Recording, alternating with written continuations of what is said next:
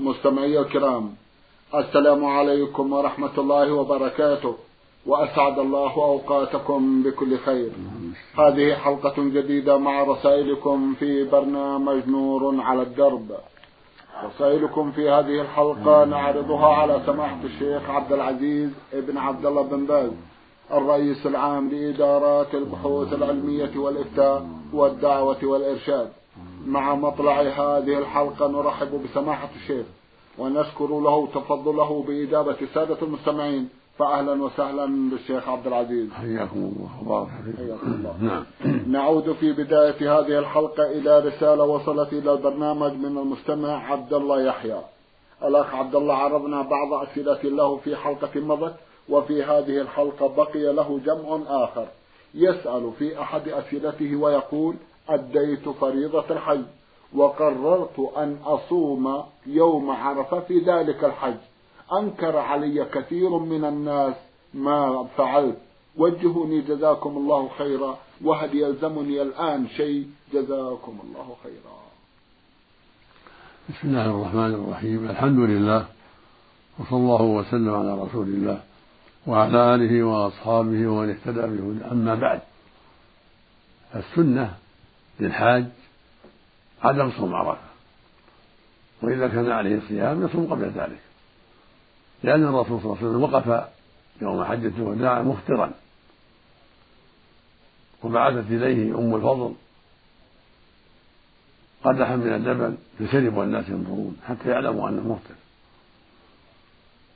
وثبت عنه صلى الله عليه وسلم نهى عن صوم يوم عرفة بعرفة فالسنة للحجيج ألا يصوموا يوم عرفة وأنت في المستقبل إن شاء الله لا تصوم عرفة وأنت حاج. أما الماضي فلا فلا شيء عليك والحمد لله. نعم. جزاكم الله خيرا. يقول أسكن مع أبناء عمي ونأكل ونشرب والأسرة كذلك. نأكل ونشرب جميعا لكنهم لا يصلون.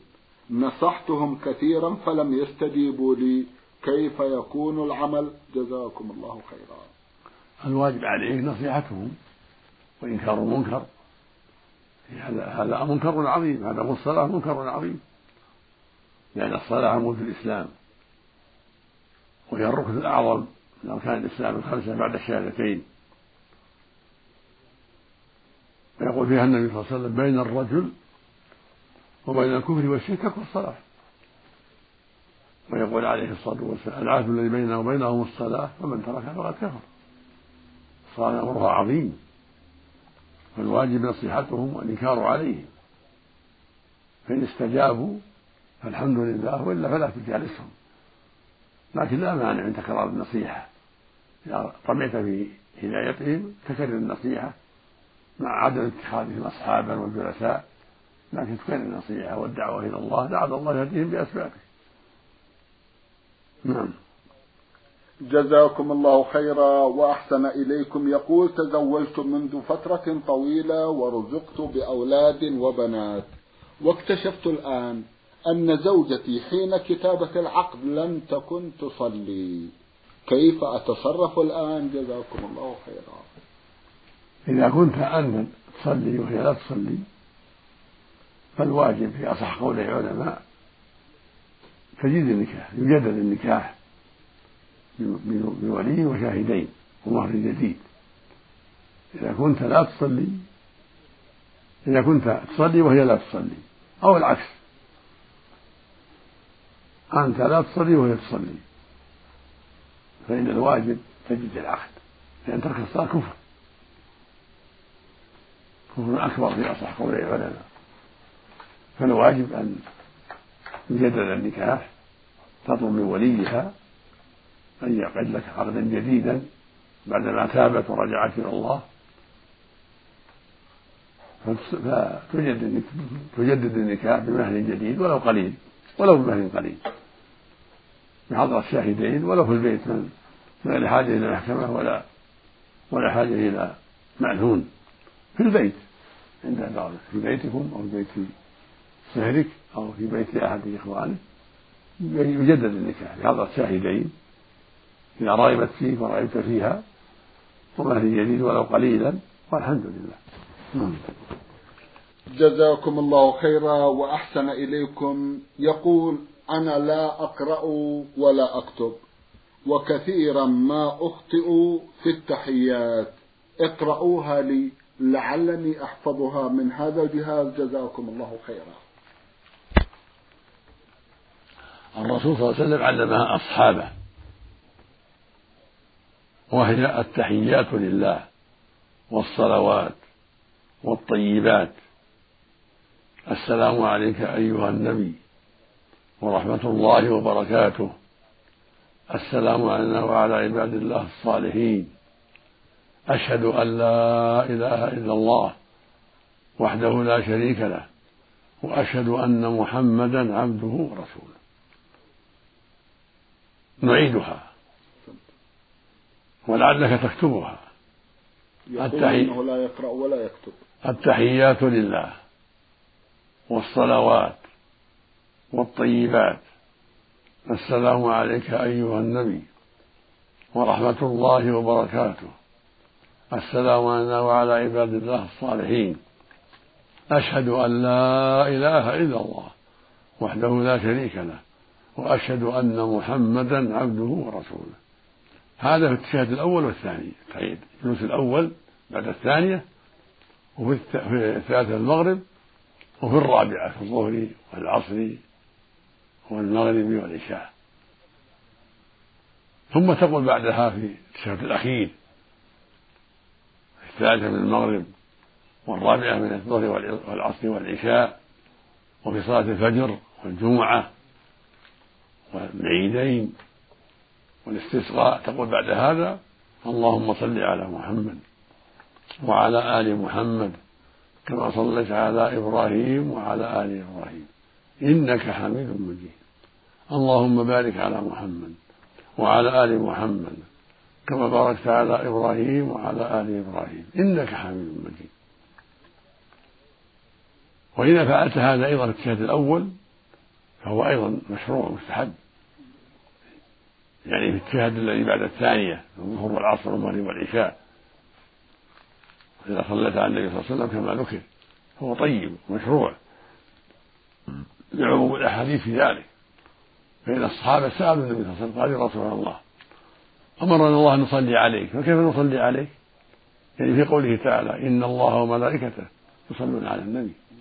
يا أيها الذين آمنوا صلوا عليه وسلموا تسليما. اللهم صل عليه وسلم. سألوه. قالوا يا رسول كيف نصلي عليك؟ قال قولوا اللهم صل على محمد وعلى آل محمد كما صليت على إبراهيم وعلى آل إبراهيم إنك حميد مجيد. اللهم بارك على محمد وعلى آل محمد كما باركت على إبراهيم وعلى آل إبراهيم إنك حميد مجيد. هذه الصيغة أكمل الصيغات أكمل الصيغ التي وردت. وأتمها. وقد وردت في ألفاظ أخرى أقل أخصر من هذا. وكلها صحيحة. إذا أتى بواحد منها المؤمن أو المؤمنة كفى. ومنها اللهم صل على محمد وعلى آل محمد كما صليت على آل إبراهيم. وبارك على محمد وعلى آل محمد كما باركت على آل إبراهيم في العالمين. إنك حميد مجيد. هذه صيغة. صيغة ثالثة. اللهم صل على محمد وعلى أزواجه وذريته كما صليت على آل إبراهيم وبارك على محمد وعلى أزواجه وذريته كما باركت على إبراهيم وعلى آل إبراهيم إنك حميد مجيد. الصيغة الرابعة اللهم صل على محمد عبدك و... اللهم صل على محمد عبدك ورسوله كما صليت على إبراهيم وبارك على محمد وعلى آل محمد كما باركت على إبراهيم وعلى آل إبراهيم إنك حميد مجيد. إذا أتى المؤمن والمؤمنة بواحدة من هذه الصفات الصحيحة كله طيب. وأكملها الأولى. أكملها وأتمها الأولى. اللهم صل على محمد وعلى آل محمد كما صليت على إبراهيم وعلى آل إبراهيم إنك حميد مجيد. اللهم بارك على محمد وعلى آل محمد كما باركت على إبراهيم وعلى آل إبراهيم إنك حميد مجيد. في التشهد الأول والثاني. لكن في الثاني يتعين عند جمع من أهل العلم. صلح النبي صلى الله عليه وسلم في الثاني الشهر الأخير متعينة عند جمع من أهل العلم. فينبغي أن لا تدعه وأن تحافظ عليه. ثم تقول بعد هذا كله التشهد الأخير الذي بعده السلام تقول بعد ذلك اللهم إني أعوذ من عذاب جهنم ومن عذاب القبر ومن فتنة المحيا والممات ومن فتنة المسيح الدجال. نعيدها. اللهم إني أعوذ من عذاب جهنم ومن عذاب القبر ومن فتنة المحيا والممات ومن فتنة المسيح الدجال. في آخر الصلاة قبل السلام. ويستحب الزيادة على هذا. اللهم أعني على ذكرك وشكرك وحسن عبادك لأن الرسول أوصى بذلك عليه الصلاة والسلام. اللهم أعني على ذكرك وشكرك وحسن عبادك قبل السلام. دعاء آخر قبل السلام. اللهم إني ظلمت نفسي ظلما كثيرا ولا يغفر الذنوب إلا أنت. فاغفر لي مغفرة من عندك وارحمني إنك أنت الغفور الرحيم. نعيده. اللهم إني ظلمت نفسي ظلما كثيرا ولا يغفر الذنوب إلا أنت. فاغفر لي مغفرة من عندك وارحمني إنك أنت الغفور الرحيم. النبي صلى الله عليه وسلم أوصى أبا بكر بهذا الدعاء. وأوصى معاذا بالدعاء اللي قبله. اللهم أعني على ذكرك. وهي وصية للجميع لجميع المسلمين. وصيته لواحد وصية للجميع عليه الصلاة والسلام. وكلها سنة ليست واجبة. نعم. جزاكم الله خيرا وأحسن إليكم. يقول أخونا إنه حين يدفن الميت في المقبرة يأتي أناس ويقرؤون على قبر الميت سورة ياسين وقل هو الله أحد. فهل هذا جائز؟ ليس بجائز إنما تقرأ ياسين عند المحتضر قبل أن يموت. أما على قبر لا تقرأ ياسين ولا غيرها ولكن يدعى له. بعد الدفن وعند الزيارة يدعى له بالمغفرة والرحمة والنجاة من النار. أما أن يقرأ على الميت على قبره ياسين أو غيرها هذا غير مشروع. نعم. جزاكم الله خيرا وأحسن إليكم. يقول إذا أخرجنا زكاة الفطر ووزعناها على العمال فهل يجزئ ذلك؟ إذا كنت تعلم أنهم فقراء أو يغلب على ظنك أنهم فقراء فلا بأس. وإلا فوزعها على ناس تعرف أنهم فقراء. نعم. جزاكم الله خيرا وأحسن إليكم. يقول في بلادنا ندفن الموتى مع بعضهم. من كان يصلي ومن لم يكن يصلي فما هو توجيهكم؟ الواجب أن تكون المقبرة خاصة بالمسلمين. وإذا عرف أن الرجل لا يصلي يدفن في محل آخر. في محل آخر غير مقبرة المسلمين. هذا هو الأرجح. في محل بعيد وإن ووسي في أرض ميتة حتى لا يعرف فلا بأس. مثل الكافر المعروف النصراني واليهودي والشيوعي. يدفنوا في محل بعيد عن مقبرة المسلمين في أرض ميتة بعيدة ويواسى عليهم توسع عليهم الأرض حتى لا يعرف تعرف قبورهم. ويستراح منهم حتى لا يتأذى الناس بجيفهم. وقال جمع من أهل العلم أنه إذا كان لا يصلي ولكنه يقر بأنه واجب وفريضة لا يكفر بذلك وأنه يدفن مع المسلمين. هذا قاله جماعة من العلم. وذكره بعض أهل العلم أنه قول الأكثرين. فإذا دفنوه مع المسلمين بفتوى أحد من العلماء فلا بأس. وإلا فالأصل والأصح أن تارك الصلاة كافر أكبر هذا هو الأصح لقول النبي صلى الله عليه وسلم بين الرجل وبين الكفر والشرك ترك الصلاة. ولقوله صلى الله عليه وسلم العهد الذي بينه وبينهم الصلاة فمن تركها فقد كفر. ولما سئل عليه الصلاة والسلام عن الأئمة الذين يخرج عليهم لأنهم أتوا كفرا بواحا قال في حقهم لا تخرج عليه معناه ما قاموا فيكم الصلاة. لما سألوه هل نقاتلهم؟ قال لا. ما قاموا فيكم الصلاة. فدل على ترك الصلاة من كفر البواح نسأل الله العافية. فنسأل الله لجميع المسلمين ولجميع الضالين والكافرين التوفيق للتوبة نسأل الله يمن علينا التوبة النصوح. نعم. جزاكم الله خيرا وأحسن إليكم.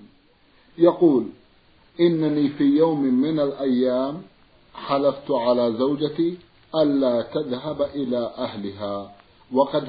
وقد حلفت خوفا من الكلام. فهل يكون علي إثم؟ أرجو الإفادة. جزاكم الله خيرا.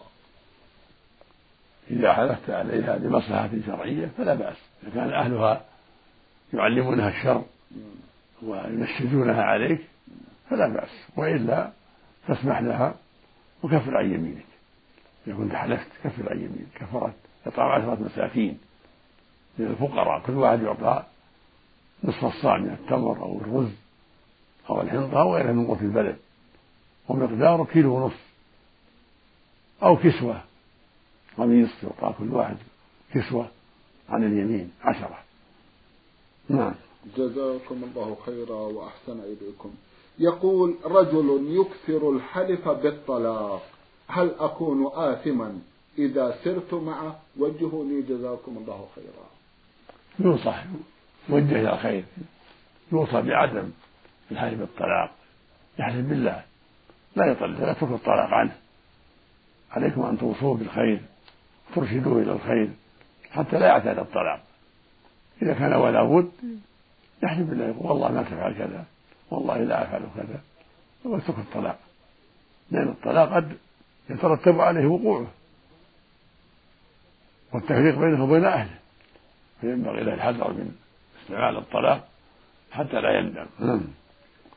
جزاكم الله خيرا وأحسن إليكم من المدينة المنورة رسالة وبعثت بها إحدى الأخوات من هناك رمزت إلى اسمها بالحروف صاد وفاء تسأل سؤالا تقول فيه إذا كانت المرأة لا تتمكن من قضاء ما عليها من رمضان بعده مباشرة لضعف صحتها أو لكثرة هذه الأيام وأيضا لا تتمكن من صيام الست من شوال فبماذا توجهونها؟ جزاكم الله خيرا.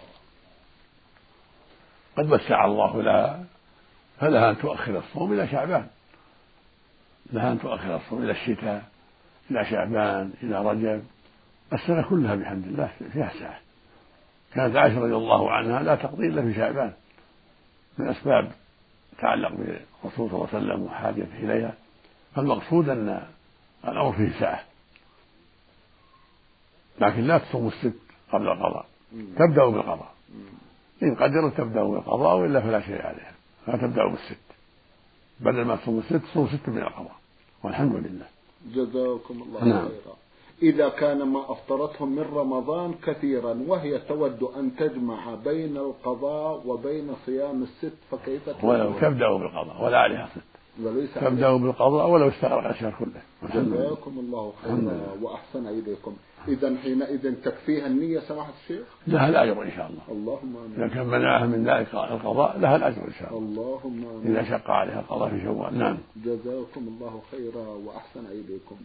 تقول إذا صليت مع الجماعة وأخطأت خطأ يستوجب مني سجود السهو فما الحكم؟ إذا صليت مع الجماعة من أول الصلاة ونسيت مثل سبحان ربي الأعلى أو نسيت سبحان ربي العظيم في الركوع أو رب أغفر لي بين السجدتين فإنه ليس عليك سجود سهو يتحمله الإمام والحمد لله. أو نسيت الفاتحة يتحمل الإمام والحمد لله. جزاكم الله نعم. خيرا. تقول ما الفرق بين الجزاء والإجزاء؟ الجزاء عقوبة ما فعل الإنسان جزاؤه أو ثوابه.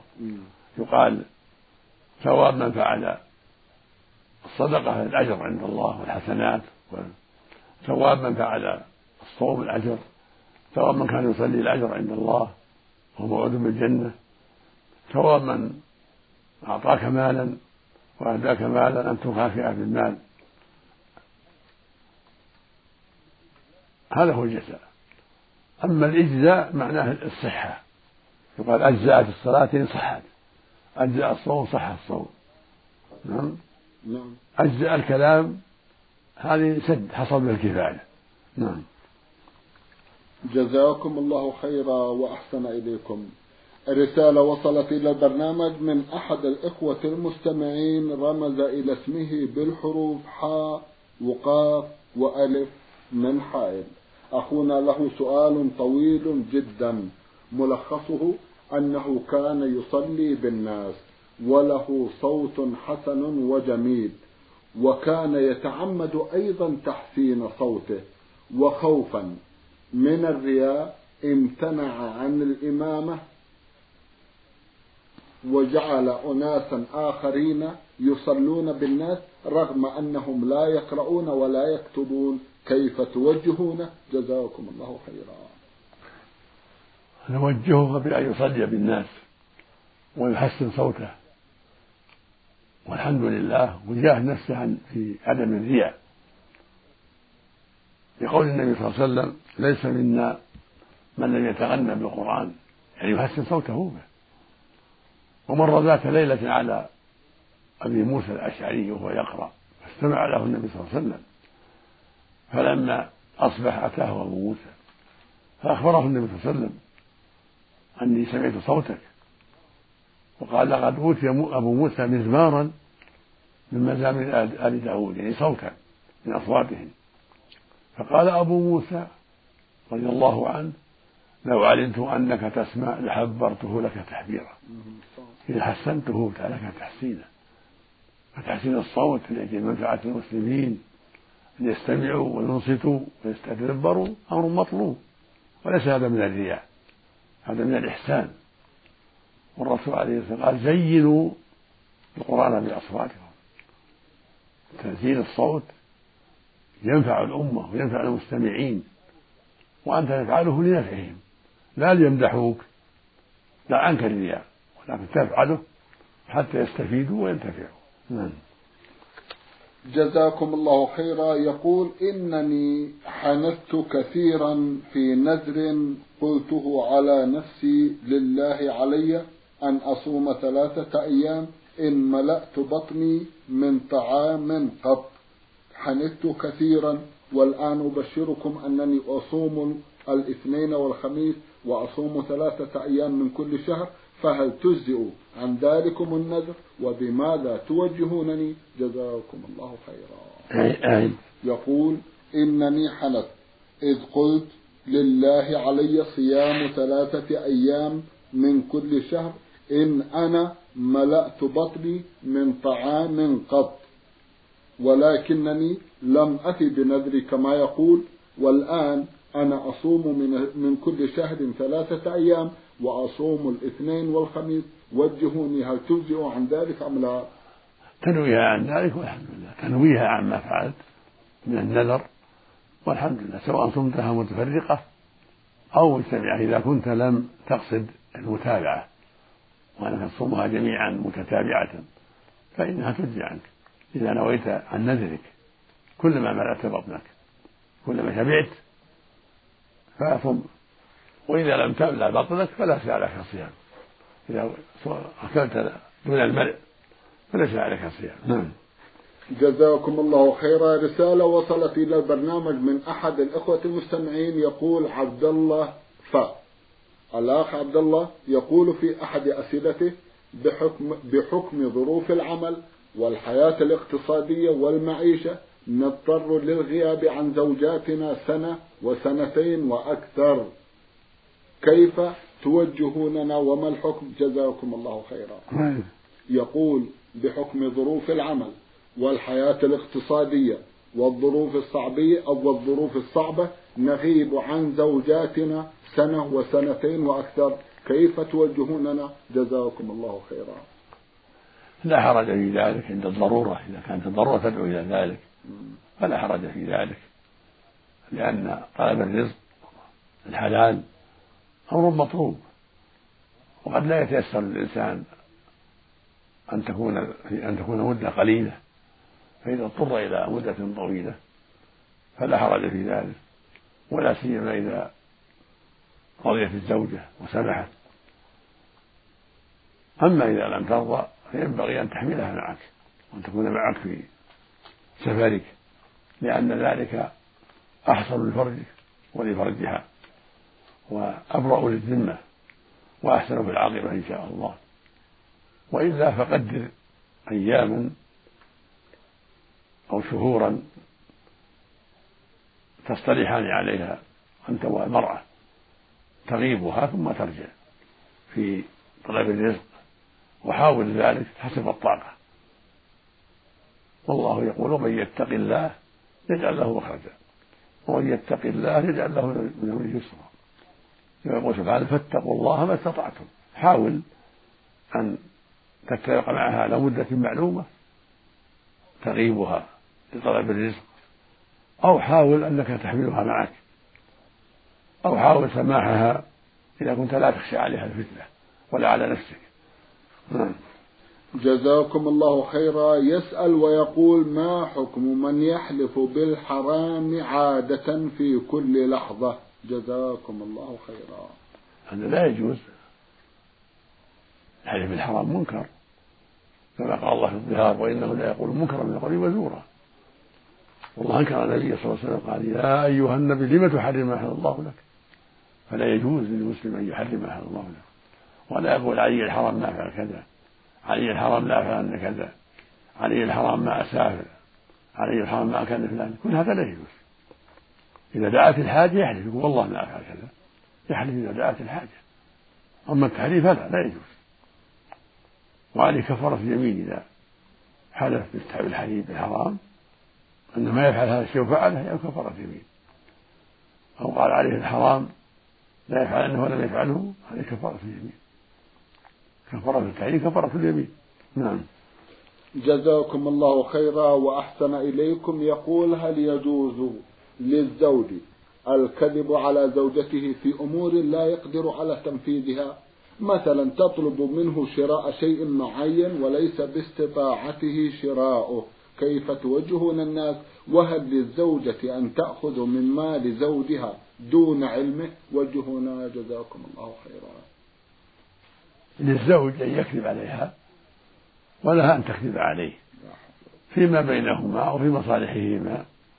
إذا كان الكذب لا يضر أحد غيرهما إنما يختص بهما فله أن يكذب عليها ويقول سوف أشتري كذا وسوف أحضر لك كذا حتى يسكتها ويرضيها.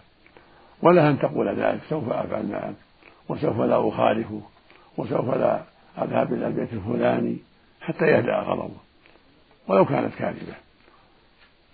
لما ثبت عن النبي صلى الله عليه وسلم من حديث أم كلثوم بنت عقبة بن أبي معيط رضي الله عنها قالت رضي الله عنها لم أسمع النبي يرخص في شيء من الكذب إلا في ثلاث الحرب والإصلاح بين الناس وحديث الرجل امرأته والمرأة زوجها وذلك فيه مصالح حتى تهدى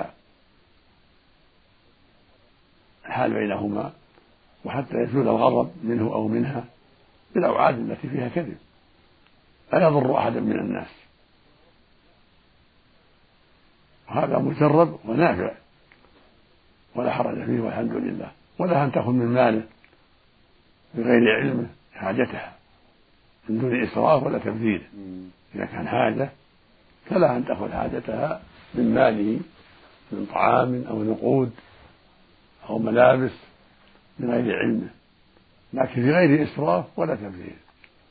لأن ثبت عن النبي صلى الله عليه وسلم أن هند بنت عتبة قالت يا رسول الله إن أبا سفيان يعني زوجها رجل شحيح لا يعطي من النفقة ما يكفيني ويكفي بني.